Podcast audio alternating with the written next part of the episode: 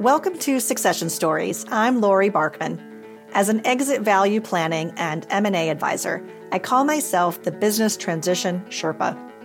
This podcast guides entrepreneurs from transition to transaction, from building value in your business to letting go. What do I do when I'm not hosting a podcast? I work with owners to maximize business value with my firm, Small Dot Big. And as a certified mergers and acquisitions advisor with Stony Hill, I guide you through the complex process of selling your company. Tune into Succession Stories for weekly insights to reward your hard work and avoid succession regrets. Hit subscribe wherever you listen to podcasts and sign up for our newsletter at successionstories.com. Here's to your success. Is this the year to sell your company? Don't leave your exit to chance. Stony Hill Advisors works with entrepreneurs like you to get ready for what may be the biggest transaction of your life. Learn what your business is worth by visiting stonyhilladvisors.com slash podcast. Gabriela Isturiz is a tech entrepreneur who sold two SaaS businesses to Fortune 500 companies. Gabby is one of the few women in STEM who has led bootstrap companies to successful exits. She was the founder and president of eBilling Hub, pioneer of electronic billing for law firms worldwide, and sold the company to Thomson Reuters in 2011. Just eight years later, Gabby sold her second tech company, Bellefield Systems, in 2019. After her last exit, Gabby launched the Fund XX, a venture fund investing in the next generation of women led startups. I enjoyed my conversation with Gabby for many reasons. It's an impressive entrepreneurial story that hits on the core themes of this show innovation, growth, and transition. We discussed how to find a market niche by solving customer pain points and innovating in a mature industry. We also talked about running an M&A bid process to generate multiple offers. Listen in to hear why the highest bidder is not always the best buyer for your company. Enjoy this episode with my guest, Gabby Isturiz. Gabby Isturiz, it is so lovely to have you on the show today. Welcome to Succession Stories. Thank you for having me, Lori. I was looking forward to be with you today. We are both in Pittsburgh, Pennsylvania. That's how we met. And I feel so fortunate to have met you recently at a conference. And when we were talking, it became very clear to me how impressive and successful you have been in your career. And you're doing some very exciting things now that you are an investor. So you're a successful entrepreneur. I want to mention for the audience, you're one of a few women in STEM who has not only bootstrapped her company to a successful exit, you've done that twice. And that is amazing. I can't wait to hear your story. Why don't we dive in with your first company, which was called E Billing Hub? And I think this is a super interesting story because you innovated in a space legal, right? Mm-hmm. That was a very mature and is a very mature industry, very well established. But this is an innovation story for legal tech and your first firm was eBilling Hub. Can you give me the background? I'm so curious to learn more. Yes, absolutely. So, a little bit of my background, Lori. I'm originally from Venezuela, uh, Caracas. And uh, I like to say I came to the United States for two years, 26 years ago. So I, I never left. You never and, left. Uh, so I had the opportunity to go to the University of Pittsburgh to do my master's degree in information science. And then I was hired by a large law firm, one of the largest law firms in insurance defense. And insurance defense is well known by the amount of cases. Uh, we're talking about pretty much 20 years ago, and they have this need, this new thing, electronic billing was a new thing. Basically, law firms, they needed to submit all their invoices through a channel. Imagine like an EDI, but for law firms, and uh, with some sort of uh, parameters and rules to get the bills not in paper but in electronic format. So it was very nascent a concept. So part of the reason why they hired me is because at the time they have thousands and thousands of bills that needed to go electronically that someone was typing by hand in an electronic format, right? So I kind of like I did a lot of research, uh, Lori, and I couldn't find anything. In my background, I'm a software engineer, right? And just by the fact that you can write code, I call it you get some superpowers, right? So I develop uh, solution. A little bit of my background, even though that I'm a software engineer, my specialty was in building in-house solutions. So I built this great solution for the law firm, adding a lot of value. And I always have this uh, entrepreneur in me since I was little. So I said, there is a commercial, there is a huge opportunity here that we need to go after. So I went to my boss an amazing person, an amazing lawyer. He passed away and he was one of my greatest mentor. And he said, Gabby, absolutely, you can do this commercially.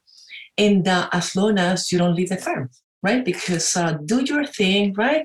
And, uh, you know, and, and we want to retain you. So I was at the firm for 10 years. So that speaks a little bit of uh, the bond that we had and, and the amazing place they were to work for. So a little bit of that so we agreed that I could do something uh, commercial. There was a lot of trust, right? But I don't think, to your point of innovation, I don't think they saw this as a real opportunity, right? It was a little bit like a, hey, Gabi wants to do this, right? We cannot afford to lose her. Knock yourself out and have a passion project, right? So I didn't have any legalities around that right? So, I mean, pretty much all the invention was myself. But we kind of like, uh, when things were a little bit getting more serious, right? I went to my boss and said, I think, uh, you know, we need to do this a little bit more serious. And said, yeah, whatever, right? Give us a little bit of a percentage, right? Whatever, it's fine, right? So they let me continue doing the company. In grad school, I met my business partner who came to be my husband of 20 years. And because he knew he also was at, at Pitt, he was a, a, software engineer, neural networks at Pitt. He knew how to build commercial software. So we kind of like a partner, we're to build commercial software, right? We're to take these. And my boss was, yes, that's fine, right? So a little bit of that. I continued to working for the firm. And uh, Danny left his job at the University of Pittsburgh. So that's how we started. That is incredible. Mm-hmm. I have to rewind on just a few things to just underscore. I worked in a law firm for a few years and I understand the dynamics. There's a lot of paper, right? Especially if this is what year was this? This was 2000, 2002. 2002. So we have to put ourselves back in time. There's a lot of paper moving, there's a lot of dollars at stake what you did was you identified some pain points. If we look at the market need, your market, you had a captive audience for a pilot. You found product market fit in the law firm. You knew that there was pain, you knew that there was value, and then you created a product that how many lawyers roughly 100 plus probably 150 to 100 Yes. So you could develop this product, commercialize the product kind of, right, within the law firm, prove it out, and then you were given the latitude to go commercialize this software platform. That's amazing. And I am admiring not only the law firm's, I guess, willingness to support that for the they found it effective internally and they used it, but then also to give you that latitude to run with it. That took a lot of time. I mean, how did you how did you Gabby, how did, how did you do that? You were managing a startup as well as maintaining your role at the law firm. Yes, and totally. I was so passionate about you know solving this problem, building this company, right? And uh, I'm very passionate about the, the, the challenges that I had at a law firm, right? That I didn't feel it, uh, Lori, like I was a chore, right? I mean, I was doing what I love to do, right? You know, I think uh, when you're doing what you love, right? I mean, it's like a, you know, that saying that you're not working, right? And I felt that way. And even uh, fast forward 20 years after or more, I don't feel like I, I was working. I was just having fun. it's incredible. So when you spun it out and at some point you found it was time to sell, how did you know when it was time to sell and what were some of the deal dynamics with the i think you'd sold to a i'd call it a strategic buyer. I don't know if you ended up talking to financial buyers as well but maybe you could just share a little bit about that time frame and what was happening. Yeah so it was a very interesting process. I mean we were super young. This is 20 some years ago right? And it ended up being that uh, one of the partners of the law firm right saw the opportunity and got for a little tiny piece bought the interest of the law firm, right? So the law firm kind of like uh, went away, right? And we had a partner, right? That I was retiring. In our, at the beginning, right, we were super excited, right? It's gonna open these many opportunities, right? But our interests were not aligned. I mean, we were building something revolutionary. And even Lori, I mean, this is back in 2000, 2002, the word SaaS was not even invented yet right? So remember that in 1999, 2000, Salesforce put the word SaaS. So we were calling our solution application service providers, right? Right. Now we were the first SaaS for law firms. There was already SaaS for these civil vendors getting the bills, but we were the first one, right? So, I mean, we knew the size, the amount of the opportunity, right? And, you know, he was pretty much retiring we were starting pretty much our entrepreneurial journey. Once we kind of like a find this uh, market fit, and kind of like a let me make a parenthesis, it took us about three to four years to make our 40 first customers. And then after we partnered with Thomson Reuters, and you know there's some drama there, uh, we got our next 100 customers in a year. I wow. Mean, totally a hockey stick, right? And you know, we generate started generating a lot of revenue, right? We were already very, very profitable. So our interests were not aligned. We wanted to keep it going. We wanted to catch up, right? And pretty much we sold too early, in my view. Really? But it was a but it was a great uh, journey. We learned a lot, right? But yeah, and it's sold to a division of Thomson Reuters, is that correct? It was at Thomson Reuters Legal. Okay. So we should probably just share. I mean, Thomson Reuters in the legal space is the 800 pound gorilla. They are dominant and they have a lot of great software that law firms use. Yes. And you had a partnership with them. Was that a strategic move? Did you envision at some point that they might be the acquirer because of that partnership? Yes. And that, yeah, Lori, but uh, let me tell you a little bit about the journey to get there, right? Because it sounds very romantic, right? Yeah, we did a partnership, right? They were interested and they bought us, right? A little bit of, we knew that we have something incredibly innovative. So I went to talk to the CIO of Thomson Reuters Legal to look for a partnership. And uh, he was so impressed with that. I pretty much you know, very naive. I kind of like a spill all this secret sauce, right? And, you know, you could see, right, that they were not figure this problem out the way we did, right? So he said, Yeah, Gabby, it's incredible what you're doing. I would love to partner with you, right? So, I mean, we were incredibly static, right? I mean, hey, this 800 pound gorilla, you know, is partnering with the little guys, right? Right. So then they went silent, Lori. It was, you know, two weeks they don't respond, three weeks they don't respond, right? So I'm continue, you know, my outreach, my outbound, and nothing happens, right? So the next thing that we knew is when I saw a press release, they had launched a competitive product. Oh, wow. that is so incredible. We hear about that, you know, it's like the mythical unicorn animal and and you hear this story and now wow you actually encountered that. Because i say to the people what matters the most is the conversation not necessarily when you're in the room but when you leave the room they're trying to figure out if they could replicate what you do. That's exactly what it is right? So i mean you're not gonna if they can figure it out we can too right? So i mean it's kind of like a playbook lori. So they're gonna try because of course they have pretty much unlimited resources and they have pretty much unlimited access to great talent, right? How come we're not going to do it? So what happened was, right, I was devastated, totally devastated. So my business partner, Danny, said, you know what, Gabby, this is great. And it's great because if they're able to try to copy what we're doing, that it's a proof that they know how to do this, right?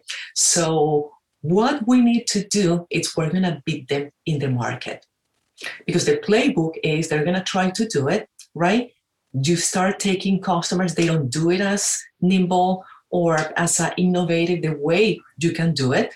And, and the reason is it's a we make decisions faster, right? And we're only focused solving what problem while they have you know these many departments these many products right? And, and and so we have a let's call it an unfair advantage right? So we we knew lori that they it was impossible for them to do something better than ours right? Not with all the resources because we were thinking how to fix this problem day in and day out right? So we said okay we're going to beat them in the market and that's what happened right? They paralyzed the market right? Because when they announce it, okay, so we go. I mean, it's like a no. The saying nobody got fired uh, buying from IBM. Exactly right. the same thing, right? Right. So, and right, we have uh, early adopters, right? People that understood that they couldn't innovate the way we did, right? And we start getting our lighthouse accounts, right? And that once we got, you know, another 40 out of their uh, portfolio, their solution wasn't selling as great as it was, right? They say, okay, let's partner. And once ah, partner, okay. Yes. So how much time did it take for them to launch? About six to a month. In that time, it was also probably a good marketing for your company because they were validating that this was a worthy service and you were already established in the market. Yes. Yes, yeah, and it was some more mature, right? We had a library of uh, Evelyn templates, right? And uh, so, yeah, but, but it, it's a playbook, right? They're gonna try to do it, right? You beat them in the market because now we earned the place, right, to partner with them because uh, there was no risk. The product was already in one of the largest uh, law firms in the world, right? And then, so we did an OEM not only once we came with Thomson Reuters, right? Aderant and some other um, um, um, Roper Tech, right, and some other practice management system came came along, right. So we have these um, uh, incredibly uh, relationships, not with Thomson but with the others, right. And what happened was uh, it opened the doors to really scale this. So uh, I mean, it really, really worked. So because even though that they say we're going to sell your product, right? And probably this is something for the audience. So when you go into a reseller or an OEM mode, right? I mean, it's great on the ability to open doors, but nobody's going to sell your product. Nobody is going to carry the message the way you do. So uh, yes, they were kind of like a, like a broker.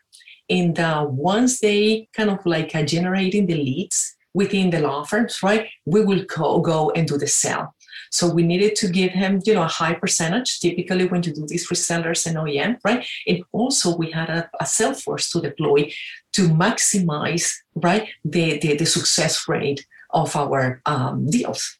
It was a lead generation arrangement right. because they were cross selling and then they got a percent of the sale, but your sales team were the ones who would close. Yeah, and do the demos and do and do the, the demos and everything. The sales process. Yeah. That's important. And did you have to spell all of that out in the partnership agreement? Ah, uh, no, no, eh, no. We kind of like learned that along the way.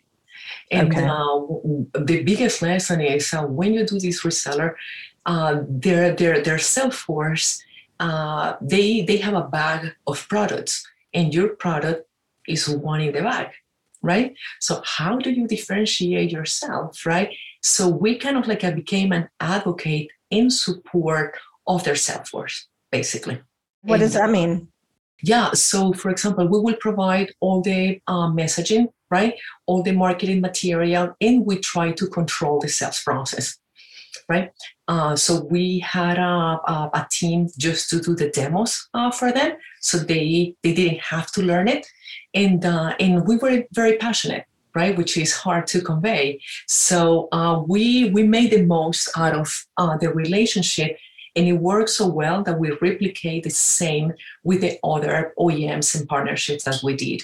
So it wasn't exclusive. It wasn't exclusive. Oh, okay. So that's also yeah. important. Yeah. And then at what point, I want you mentioned earlier you had a, another owner of the business. So it was yourself, your your partner, your husband, and then there was another individual mm-hmm. who influenced a sale. Yes. Can you talk about that dynamic because I think that that's pretty interesting. Can you go a little bit deeper? Yeah, and um, and, and again, we learn a lot one of the things that we learned is that we were so excited of doing this um, partnership with this partner, right? Or or mm, you know, uh, let's say yeah, a partner that uh, we um, didn't go deep into the legalities of the arrangement, right? So the, the, our legal structure and our legal arrangement was arrangement was very very loose, right? And, uh, and then we were not savvy enough in terms of valuations and all that, right? So, you know, it was a savvy uh, litigation lawyer, right? And um, so he had an advantage on negotiating, um, you know, to their favor, right? So, um, yeah, we pretty much uh, were forced uh, to sell and uh, you know because of the, the, the lack of um, legal structure uh, to protect us. Interesting. And so the lesson learned there for a founder who wants to bring on an investor would be to really make sure that they have an attorney who is thinking through their interests. Yeah. Right, because I mean, he was the one that we trusted to look for our interest, and uh, it, it, you know, we were naive right? Yeah. so yeah you gotta you gotta have someone that is gonna look for your interest. Who is your most important customer? The person who buys your business. Stony hill advisors works with owners to maximize the value when you're ready to sell get started today with a business valuation by visiting stonyhilladvisors.com slash podcast So, time to sell, there was that dynamic. And how did you decide that you wanted to sell and who to sell to? Did you approach Thomson Reuters and say, look, we think we're a great fit. Are you interested in buying us? Did you go to Aderant and others as well? Yeah. So, what happened was, right, because I mean, this solution was so unique. And we were even surprised that even after five, six, seven years, right, no one uh, in the industry will come up with a competitive product. So I mean, the market was ours, right? So uh, the the um, clients were ours, right? And uh, and you know, it became the leading solution in the world for e-billing. So what happened was, right? Uh, Thomson Reuters uh, approaches uh, Aderant and pretty much everybody else kind of like approaches uh, to go a little bit more into um, even Wolters, uh, Wolters Kluwer, um, you know, they, we we became an acquisition target in you know from the usual suspects uh, already. So we knew, uh, you know, any of these publicly traded companies uh, it, it, we're going to be the, the target. In a little bit, kind of like a, to summarize, right? So you have the idea, you innovate, they're going to try to do what you're doing because why not, right? You start getting the clients and they're going to buy you because, I mean, they are limited in the ability that they have to innovate, right? For example, Lori, by the time that they will have to get a business case approved, right? We already had two versions of the software out, right? Right and uh, so and, and, they know that right? But they gotta you gotta prove yourself right? And then you become an acquisition target and that's what we did. Right. Gotcha. And so did you have any outside help at this point? Did you hire an intermediary to help you know you're still running your company day to day and this is going to now take a lot of time or did you run point yourself? It was a little bit kind of like um, um, in, the first time around it was incredibly flattering right? That you have, I mean, these uh, many uh, unsolicited offers, right?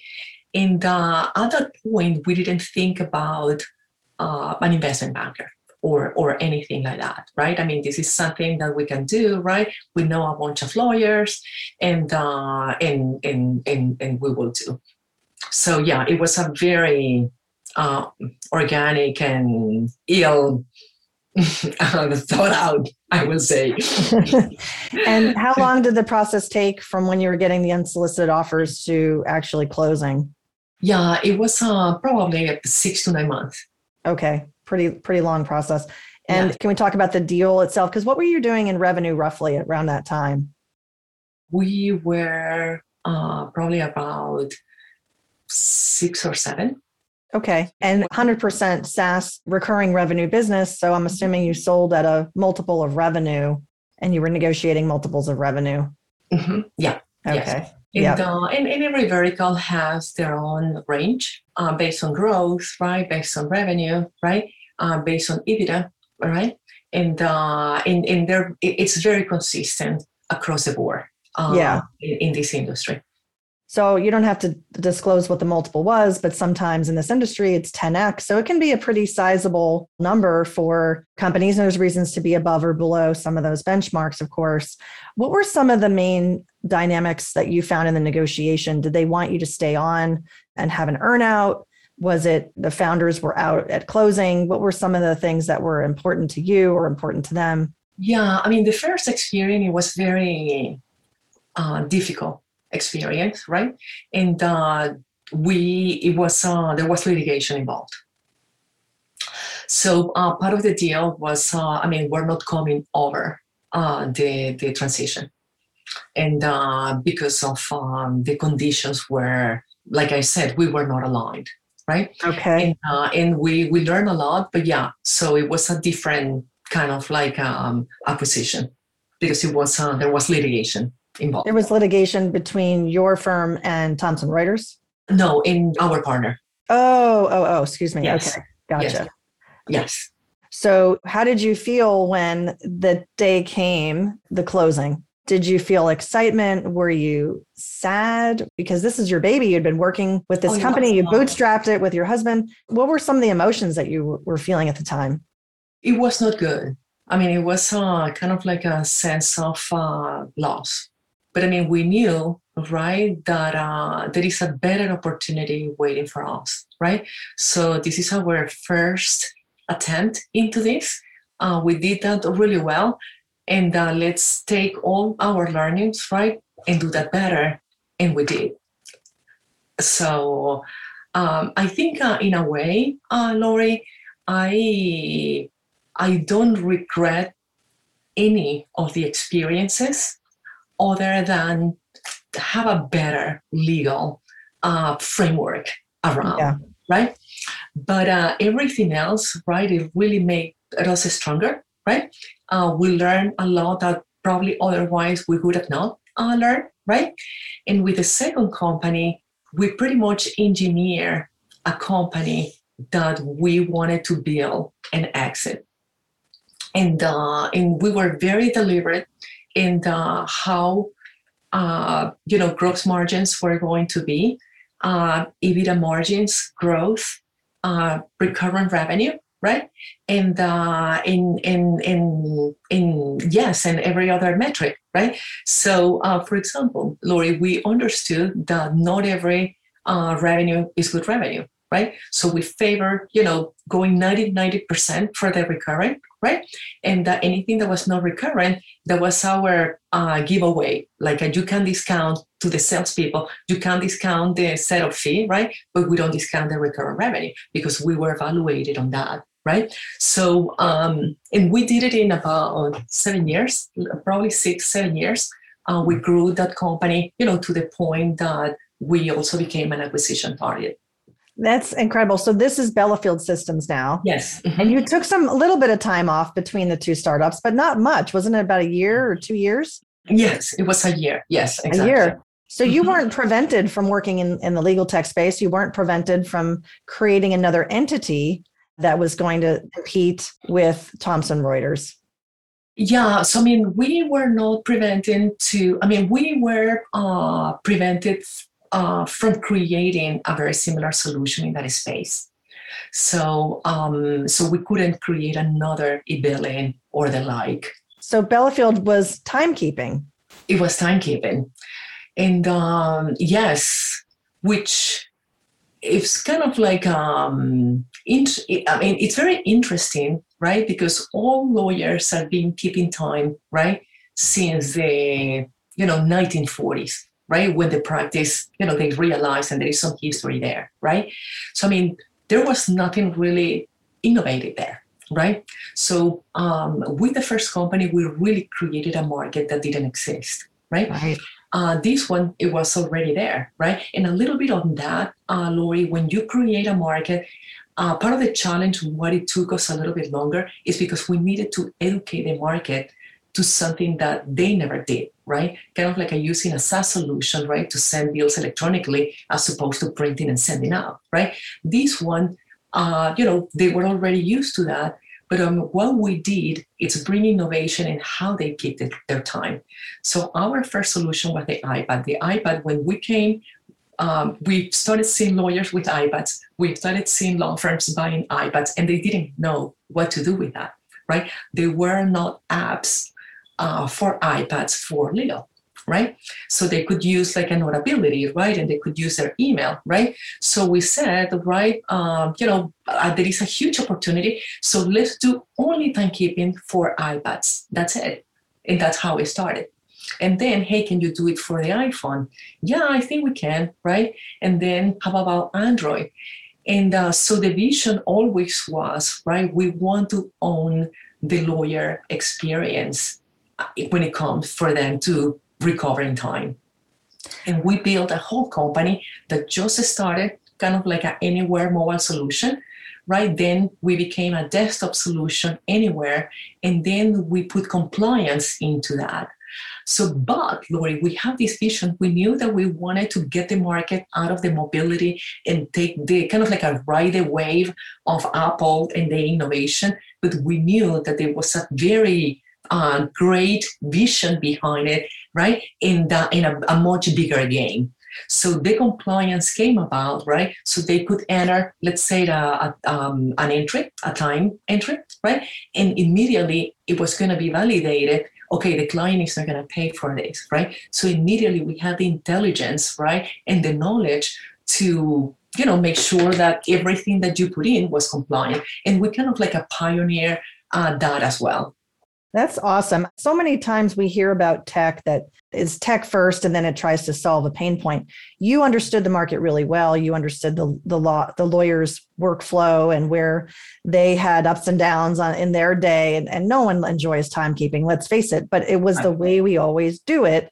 You found a pain point, you had market need and you saw the opportunity to build and and differentiate, which is which is really incredible. So in this space, you were able to do it twice, one around the electronic billing and one around the timekeeping. What's fascinating also, because I did spend a little bit of time, not as many years as you, but I did spend, a couple years in a law firm.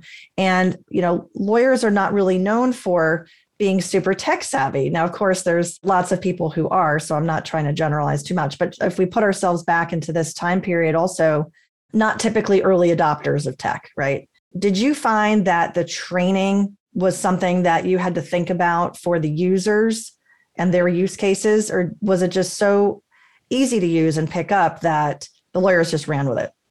Yeah, I mean, I love this question, right? Because I mean, it brings my passion out, right? So something that we learn by being kind of like insiders, it's uh, lawyers are incredibly smart uh, and, uh, and, and, and incredibly skilled because they speak for living, right? They, they make deals for living, right? So because of that, right, I always challenge uh, lawyers and accountants, right? Because I mean, we also had accountants uh, using our solution. They are not averse to technology. They just averse to technology that is not easy to use right? So our only thing is how can we make this incredibly simple for them? And that's how, you know, we grew so quickly. In 12 months, we already profitable. And, uh, you know, we already have like, a, I mean, 500 law firms uh, in two years, right? Wow. It was, it was because it was so simple, not only for the lawyer to use, but so simple to deploy uh, that a large law firm of 500 lawyers they could be up and running in a day and a half, which was so part of uh, our mantra. It's how we can uh, remove resistance from the lawyers adopting the technology and from the IT uh, in, in operations department to implement it. Makes a lot of sense. So a similar story here, because this company, the difference was you said you were building it to sell from the beginning. So there was probably less of an emotional attachment to Bellefield than there was to your first company, I'm guessing. But here you in this situation, I think I heard you on an interview where you were on another show and you talked about I think it was the the Built to Sell show that you did with John Warrillow, and you talked about hiring an advisor. And so now this is your second time around. You've been through it. Why didn't you say, "Oh, we can do this ourselves again"? Yes, uh, that, that's an excellent question. So uh, in 2018, which was uh, one year prior uh, to the sale, uh, we got uh, three or four unsolicited um, offers and actually term sheets and all that, right? And I mean, the company was a lot bigger. Uh, there was a lot at stake, and uh, and even that we were flattered, right? Um, so we kind of like uh, decided, okay, let's entertain, let's look at that, right? Well, let's have some meetings. Um, but then we kind of like uh, realized there is too much complexity here, right? So you know, I was super focused growing the, you know, making our revenue goals, right? Growing the company. And uh, that we say, okay, uh, I'm not ready to entertain any of these, right? So in 2019, because I mean, we were growing a lot, right? Um, so I decided to get um, investment banker to help us do an equity growth round. So we were not even thinking about um, selling it um, 100% yet, right? And part of the strategy was uh, so we have a lot of time and, and energy and in everything invested in here that is wise to take some chips off the table. So uh, there was a lot of appetite from private equity uh, to do that.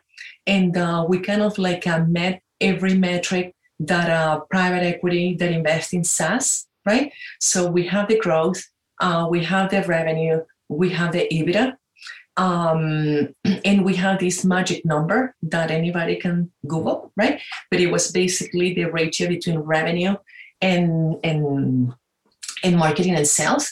We became very very uh, attracted to private equities, right? So, but because we knew the potential, we said, okay, so let's go ahead and shop around and let's find the best deal. Um, I believe, Lori, that without our advisors, our strategic advisors, and our investment banker, we will never would have done the deal that we did. Never, never. And you ended up selling the whole company. And we end up selling. So, and uh, I cannot treasure enough the value that our strategic team and our investment banker brought to the table, and they earn every penny. Oh, know? that's amazing. So, did you go into this with an expectation of annual recurring revenue multiple? And I know I said 10x earlier, and that's probably much higher given your first company and the time period. So, I'm guessing that that's not a number we want to anchor to. But in this scenario, was it somewhere around that neighborhood? Was it less than that that you thought you would sell for? We knew uh, the number, right? Because I mean, we knew the market. We already had a prior experience. So what happened, Lori, was uh, because of um, the we closed the deal in 45 days. Wow. That's fast. And, uh, and with Thanksgiving in between, right? Couple of things to say to that, right?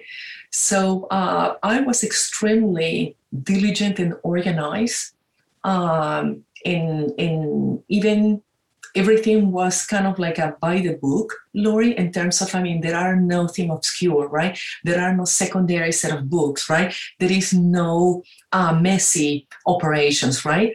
So it, it, it was a very um, well-oiled machine, right?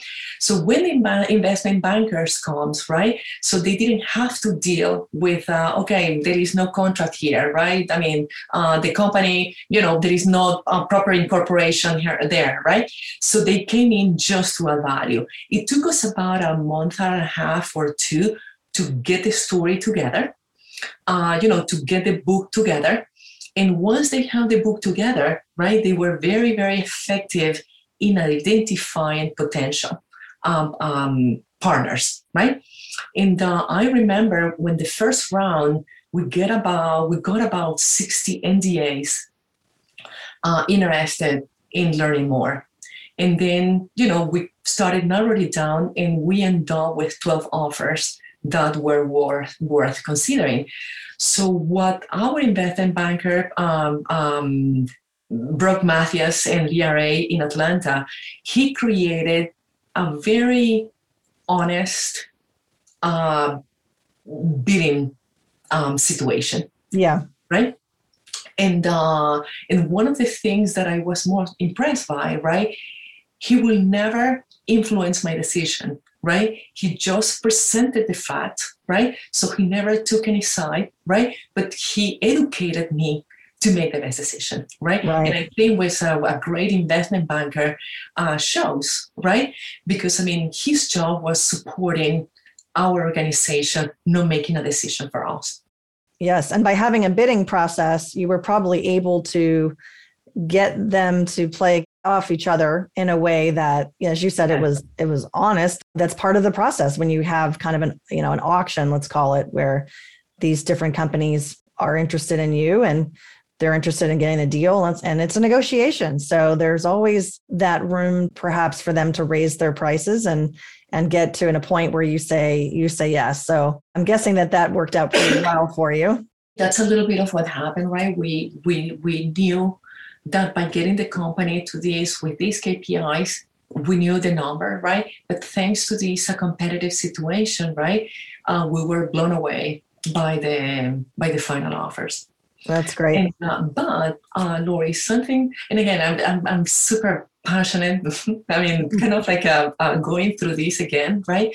Because we were extremely lucky. So then we took these uh, 12 uh, offers to four and then to three. Uh, one of them was a strategic uh, buyer. The two of them, it was incredible private equities, right? That I have very dear to my heart. And then, uh, Lori, because you develop, you bond with these, right? You have an honest relationship with them, right? That it became extremely hard to make a decision, right? Because I mean, there was no wrong decision, right? Uh, each one will add enormous value uh, on their way, right? Uh, my husband and partner, he didn't even, he supported me also to make the decision, right? So, and uh, yeah, so I went to my advisors, right? I went to my executive coach uh, just to get a little bit of um, advice, right? And uh, in part of my decision making framework, it's uh, all these are amazing uh, private equities, amazing companies, right? Just there is a win, right? But how do I feel that it's going to be my employees are going to thrive, right? And uh, I already had a relationship with Roper and Aderant, right? And uh, I mean, Aderant had a female CEO, right? That I really respect and, and, and treasure and uh, I think I mean there was so much respect and uh, and so much trust that you know I knew that I wanted them to be my home. So it wasn't only about the highest bidder. And they weren't. We didn't take the highest. We didn't. That's super interesting. I've heard that as well. So almost again like this mythical thing you hear about and here we are that that was your situation that's fascinating so the culture of the company, the prior relationship, the fit for your employees. You and your husband decided to probably not stay on, I'm guessing, but you wanted your team to have a sustainable future with this entity. And so it was Aderant Roper. Yes.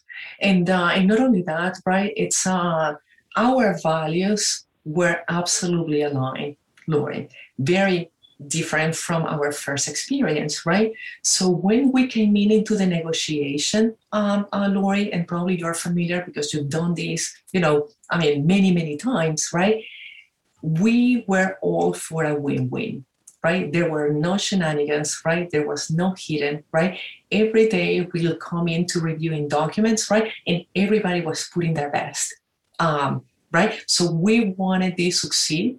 There was no chance in our mind that this deal was not going to go forward. That was not an option, right? So we kind of like uh, have to kind of like uh, overcome some hurdles, right?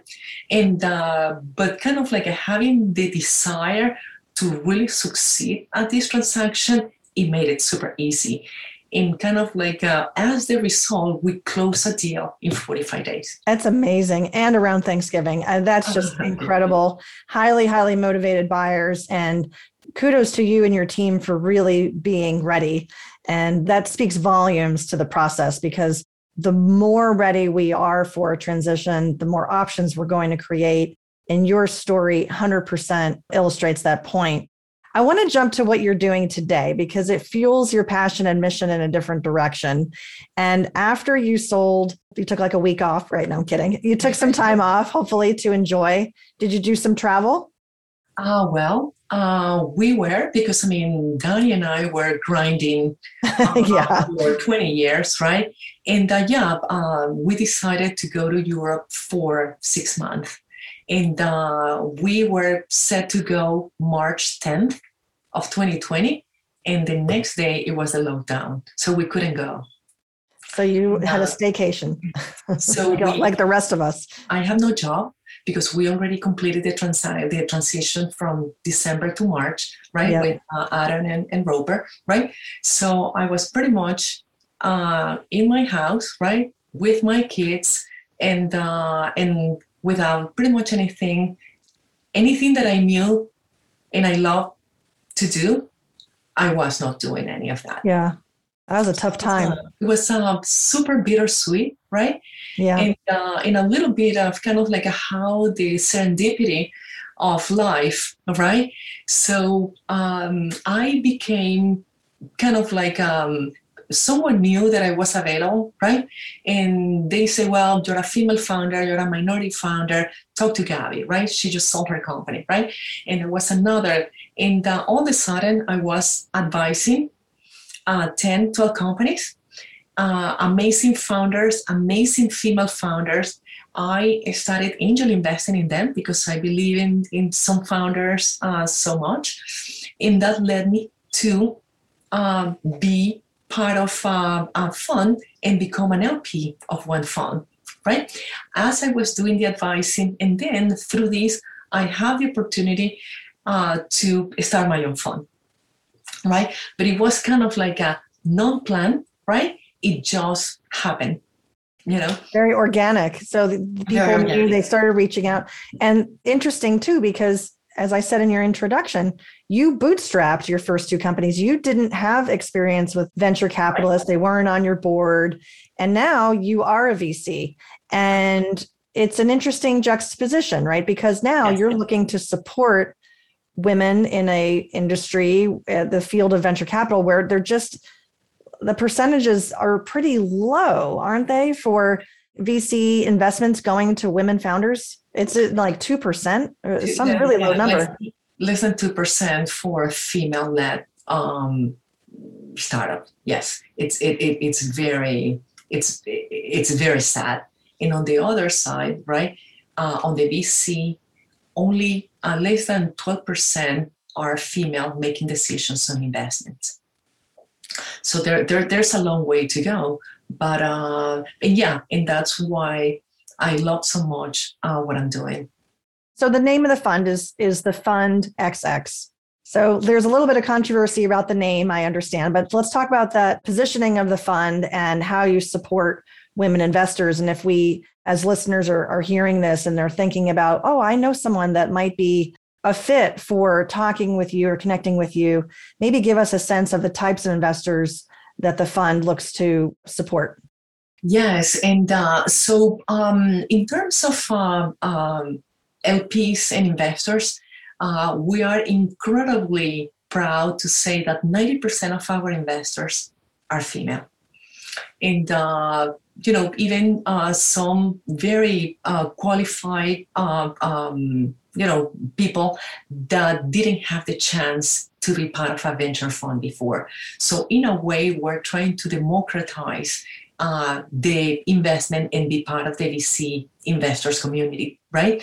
And uh, and and again, and I think we're done something uh, that you know few others have done uh, in Pittsburgh. The Next Act Fund, Yvonne, right?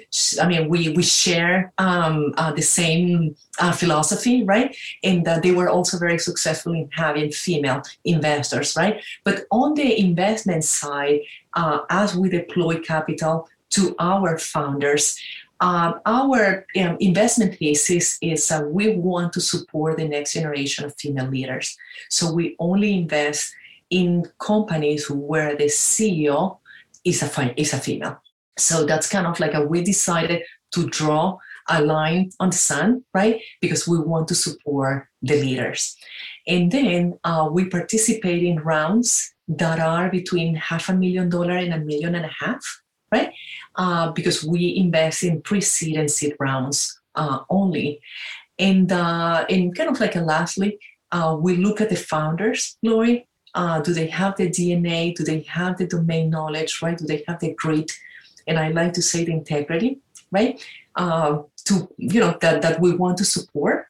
And, uh, and in addition to that, right, we want to, we invest because we all uh, come from technology.